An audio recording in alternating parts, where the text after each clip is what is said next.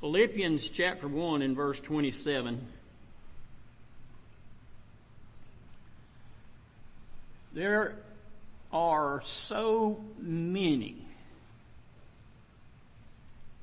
graciously kind instructions given by Almighty God through His Word to us for the benefit of His bodies. You do understand that Christ loves the church. He loved the church so much that He gave Himself for it. He loves the church so much that He is walking in the presence of God the Holy Spirit right here with us today. Not only living inside, but over and on us. And this body was being baptized, empowered. And verse 27 of Philippians chapter 1, it seems that I can feel the heart of the apostle Paul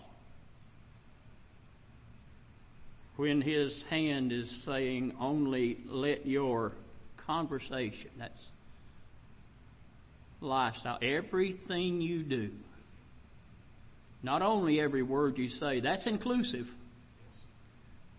but everything you do, let that be as it becometh the gospel of Christ. Now, if every member of the Landmark Baptist Church, New Testament Baptist Church, Citrus Missionary Baptist Church, Victory Baptist Church, or put your body's name in. If we, each one, would do exactly that, let everything we do be becoming, making beautiful, looking good, being attractive. If we would do that constantly to the gospel of Jesus Christ, this building would be overrunning with just membership striving for the advancement of the Lord's church is what has been assigned me. If I said nothing more, that would be all we would have to have. If each individual person that God has placed in its bodies would make their total being to attract like a magnet people to the gospel of Jesus Christ. It is the most glorious story that's ever been told.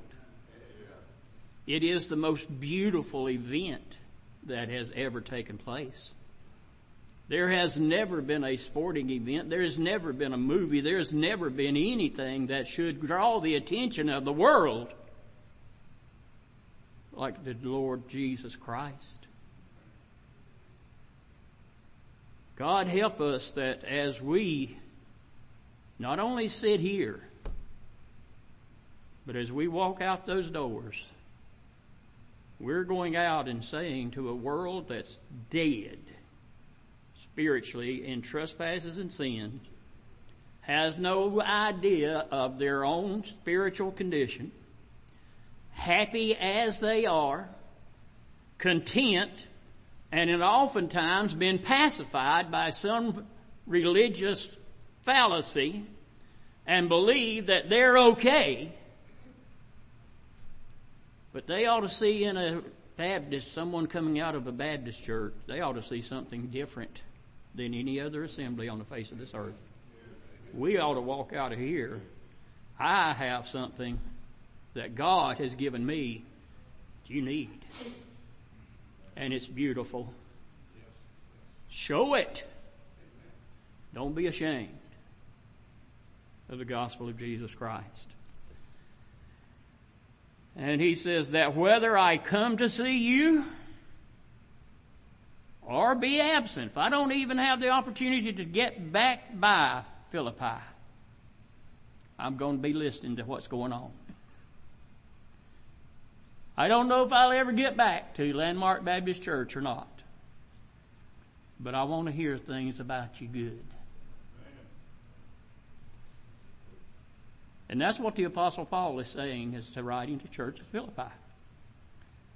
Whether I be absent, whether I come to see you or else be absent, I may hear of your affairs, that you stand fast in one spirit, and I believe that has a full application of a single S and a capital S. To be honest with you in the Holy Spirit of God and in the spirit of unity in the body of Christ. With one mind, striving together for the faith of the gospel, and in nothing terrified by your adversaries. We don't have any reason to be scared of anyone out there. I don't know if you realize it or not, but the best thing that one of the enemies of God could do for you is to cut your head off.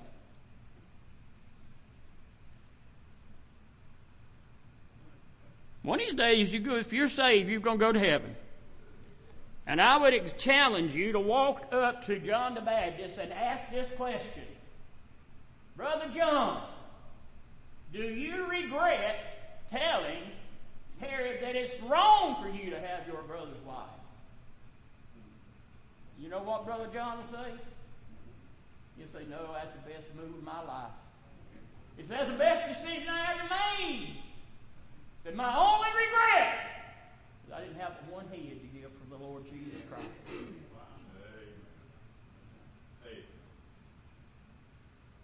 Don't let the world terrify you nor make you timid. What are they going to do to you?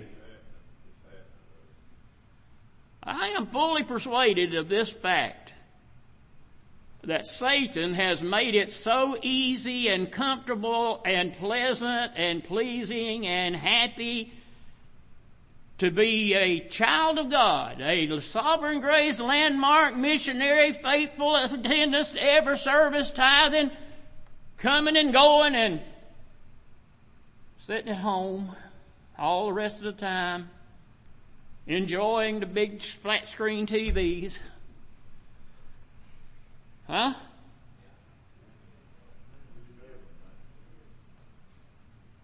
We don't have any reason to be wanting to go to heaven.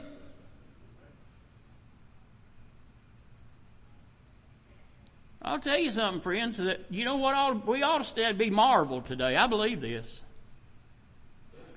The Lord Jesus Christ, through the Apostle John, did he say something like, marvel not if the world hates you? How many of you are hated by anyone that you know in the world? Just think about it. How many have, have issued a wanted dead or alive poster for you? How many of you have been knocked down or beaten how many are in peril? Do you really fear for your life? For the life of your loved ones? Satan has lulled the churches of Jesus Christ into a state of utopia. We're just happy the way it is. We don't want to rock the boat. We don't want to make waves. We just want to drift on down with the current and go on to heaven and be happy to see Jesus. But with that, you won't be many crowns to cast at his feet, I'll tell you that. There's a song we used to sing. Shall I be carried to the clouds on flowery beds of ease, while others fight to win the prize and sail through bloody seas? No, I must fight if I should win.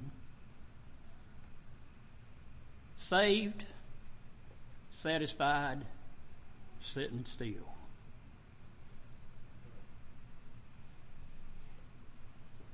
That's three points that'll preach in most any Baptist church today.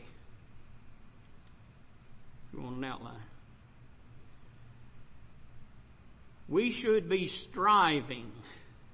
I won't go do the clock talk because that's just part of my introduction, but I'm going to go on and preach it now. I know, I'll quit. I will quit. We should strive for the advancement of the spiritual matters in the Lord's church. I believe we ought to be spiritually prepared for church before we get to church. And I'm not talking about just the pastors. I sometimes wonder if every member of the Lord's church that any of us pastor, if they put as much time and devotion into getting ready to come to church as the pastor did, what kind of service do you think we'd have? Huh? It would be different, wouldn't it? Well, let me put it on the other side, church members. What if the pastor didn't spend any more time preparing to come to church than you do?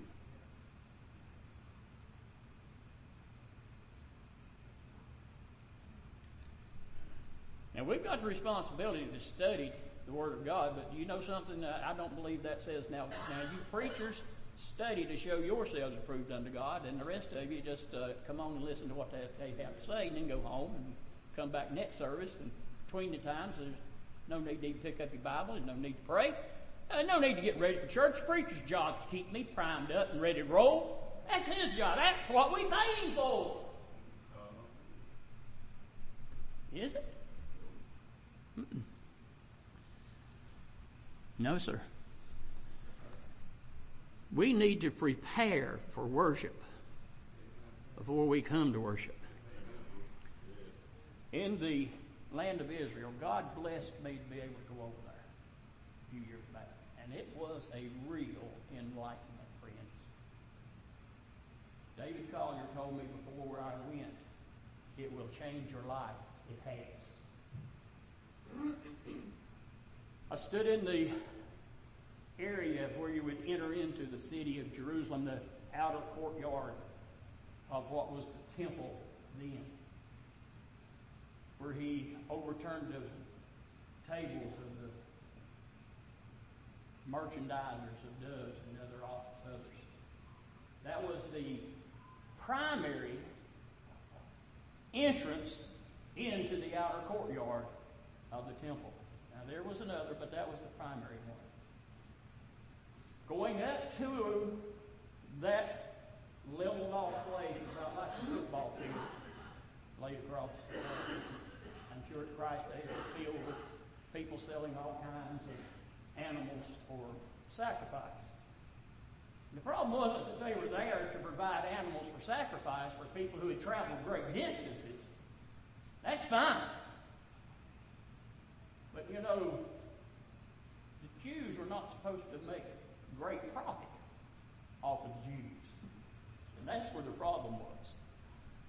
But as you ascend to that spot, there are 19 steps going up. You have a step that's probably about as wide as this table here, two and a half foot. Then you got a step that's about four foot. Then you got a step that's two and a half, and you got a four, and, and that's what it does. That's called the ascension into the tabernacle, to the temple. It was the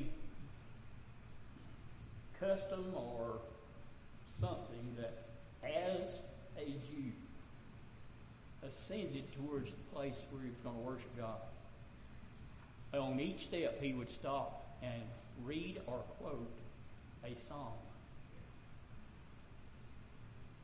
And in the book of Psalms, I tried to remember, but I believe it's from like 100 uh, to, to 118 or something like that. They're called the Ascension Psalms. And at every step, the Jew would stop, quote the Word of God. Take another step up, quote the Word of God. Take another step up. Quote what. They were getting ready to go worship God. They didn't turn the radio off from whatever God in heaven only knows what it might have been playing and what their mind was filled with five minutes before they walked into the house of God. They had their mind set on God before they ever reached the gate to enter in. That's preparing before you get there.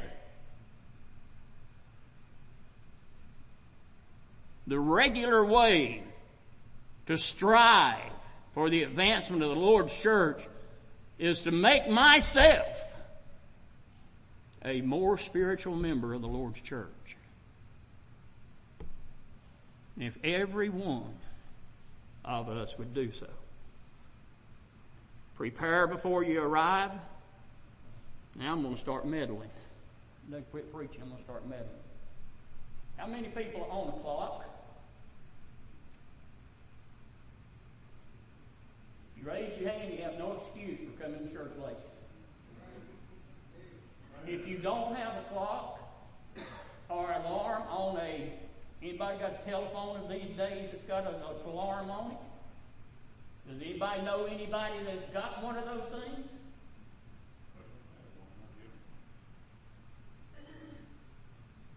You know why people, now I know there are occasionally things that would cause a person to be late for church.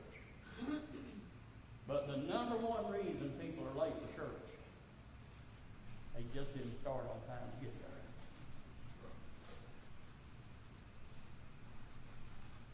Now, it's a pet peeve of mine.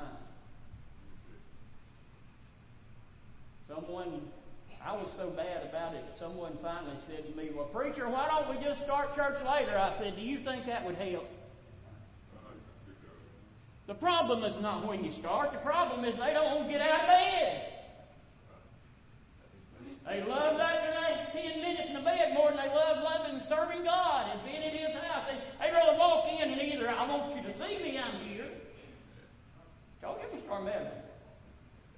Either that or they just want to disturb and interrupt the meditation that's being given to the Word of God.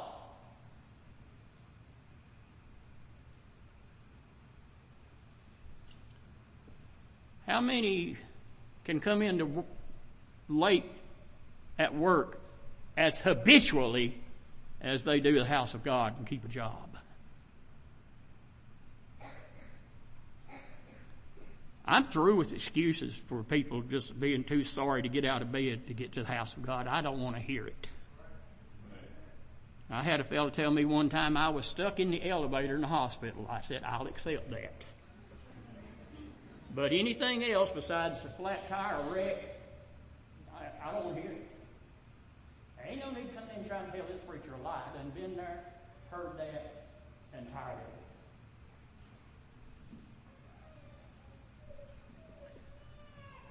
Why don't you love God enough to get up and come to the house of God on time?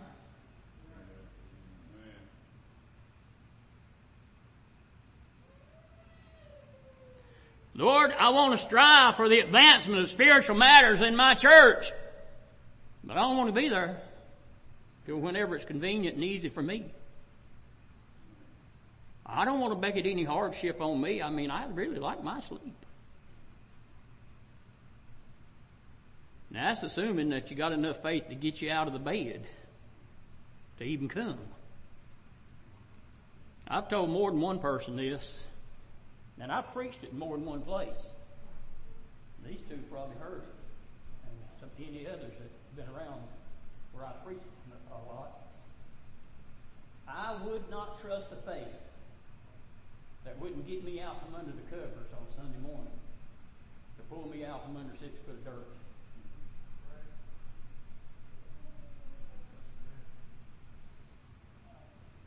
If you don't have strong enough faith in God to get up out of bed, well, I, I don't know what you think you're going to do when this trumpet sounds. Hang on a minute. I'm not quite ready yet, Lord. I'm going to be late.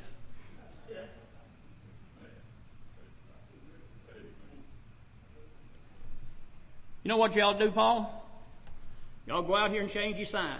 Just you know, instead of DDS, Doctor of Dental Surgery, you ought to take that off there. You know that tooth that's got that big hole in it and that great big hammer drill holding over it? Y'all take that off so people wouldn't be so afraid to come to church. Baptists, I'm telling you, I've seen them come to church look like they was going to the dentist.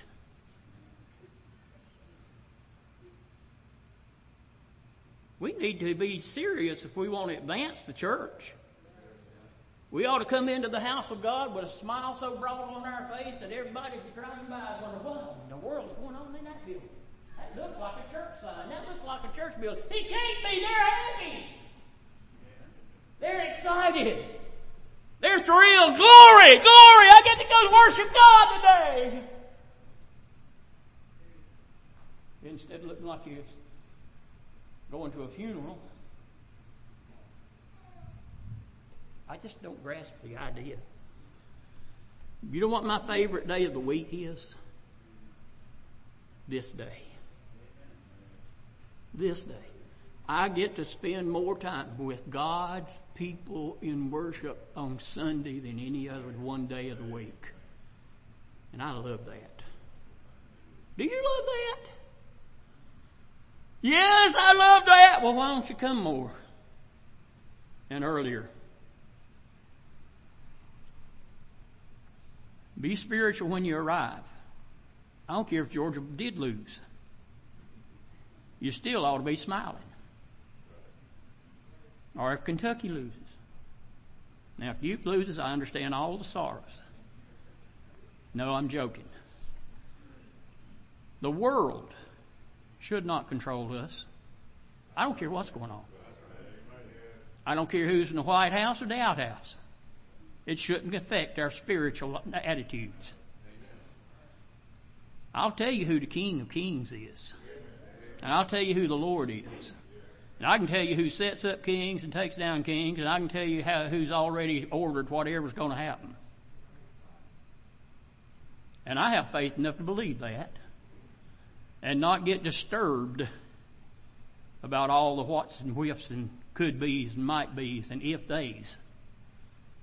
All I'm concerned about is He. If I can honor Him, He'll take care of the rest. Be spiritual when you get here. Leave everything out. I'll tell you right now, people talk as much about the weather, I mean about the Lord as they do about the weather. God in heaven knows it'd be a different country. The weather, we can't do a thing about that. You say we can't do anything about the Lord, well, we can spread His gospel. And He can do something with it. Be spiritual to advance the Lord's church when you come. Pray. Pay attention. Do you believe that God called Pastor Jackson to preach? Now, I'm talking to the members of Landmark Baptist Church right now. Do you believe that he is where God wants him right now? Do you believe you are where God wants you right now? Then where's my problem?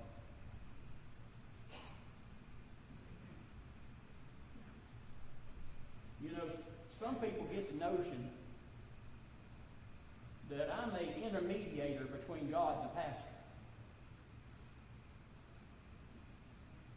To tell me tell him what he needs to preach. Well, I got news for you. There ain't one, there's only one mediator between God and man, and it ain't you. You say that's poor English. Good theology. Good theology. What is it, three minutes? Holy cow. I'll ask you in six minutes and see how much. You put some in, it's not necessary. If you don't believe that this is the God, man of God, and that God, he talks with God, God directs him and leads him, then you ought to get out or get him out. If you believe that He is, then you ought to come here listening with open ears. Lord, what is your word for me today? No, not what have you got to say to them. That's none of your business, what God says to anybody else but you. You pay attention. He sure did preach a long sermon. If you'd been paying attention, it wouldn't have been years long. You say, how do you know that? Because I know the difference between standing up here preaching with the attention fully given to the message and then sitting there and listening to somebody else. When you're in it, time don't matter. Now when you're sitting there waiting to go home, you know these people come to church to go home. They do. They come to church just so they can say, I came to church. And all they really want is, amen, let's go home. Get in it, striving for the advancement of the Lord's church. You, don't even want to really be here. You just feel guilty when you're not. Before God and everybody else. You want people around you to know how spiritual you are. I was at church three times this week. Man alive. Feel so sorry for you. You had to sacrifice that much to come to an air conditioned church in an air conditioned car and sit on some padded pews for three hours or four in, a, in one week. Gosh, what sacrifices we make for God, the advancement of His church.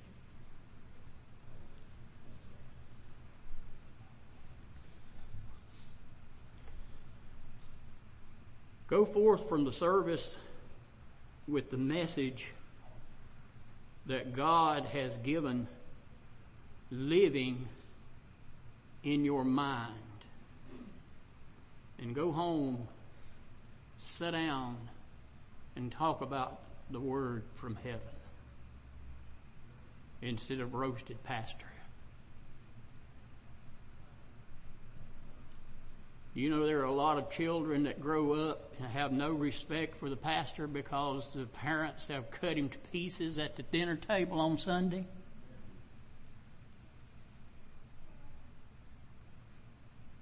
If you don't respect your pastor, don't expect your children to.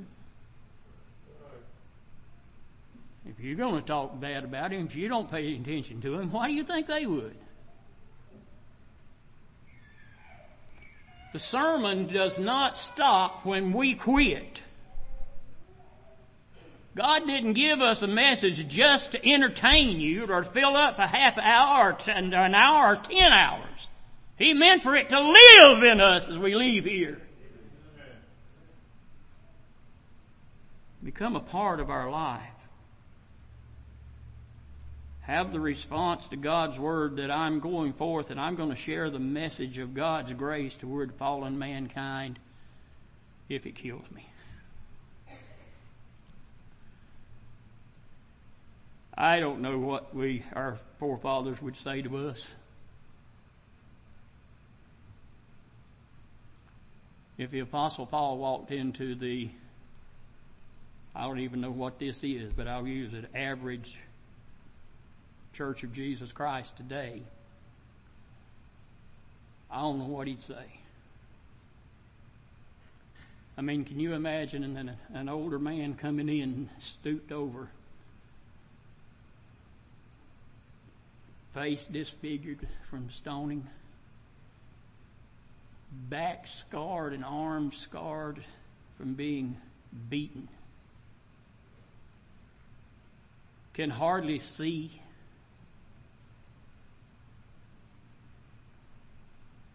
and he has spent and been spent everything he had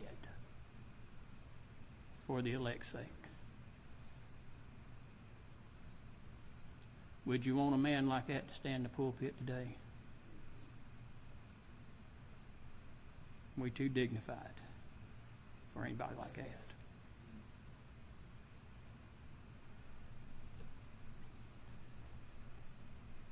You want to advance the church, make and make the number one person and purpose number one in all matters. It don't matter what it is. You know what the number one purpose of a church existing is? You know what the number one purpose that God added you to the church for? You know the reason He saved your soul. Huh?